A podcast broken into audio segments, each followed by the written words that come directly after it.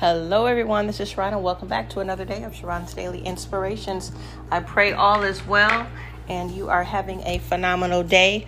Um, you are having a phenomenal week. You are having an exceptional, exceptional month, and God is so good and gracious to each of us. Um, just want to finish out the rest of this month uh, with prayers. We have a lot going on in our world, and I just want to pray, Lord willing, each day um, something special to help us throughout the day. So let's get started.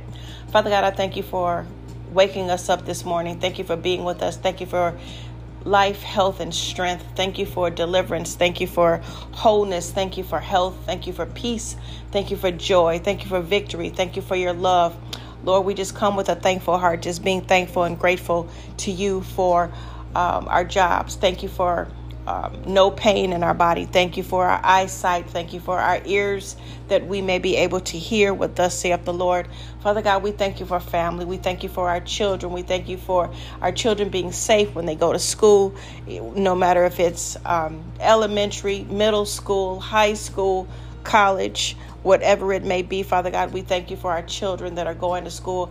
We ask a special hedge of protection around them each day, um, whether they're starting now this month or we're starting next month or whatever they're going to start, Father God. But we're praying for our children in the name of Jesus. We're praying, praying also, Father God, for everyone working outside of the home, Lord God, that you may be with them. The angels of God may protect them wherever they may be, up and down the streets, up and down the highways, up and down the um, airways, wherever, Lord God. A blessing be upon them. Angels be encamped round about them, and we pray the prayer of protection around them right now, that no weapon formed against them shall prosper. Father God, we thank you, we adore you, we glorify you. We know that when we bring everything to you, Father God, in prayer, that you hear us. We know that we can count on you, and you know we know that your word never returns void.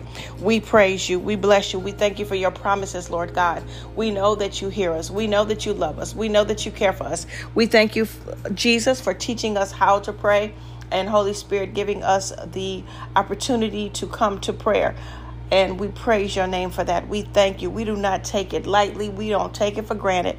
We know that prayer changes everything, and we must live a life of prayer during everything that's going on. We're not going to focus on the negative. We're not going to focus on what we see in the natural, but we are going to pray in the supernatural to know that you can change and remove all things that are not of you, Father God. We thank you.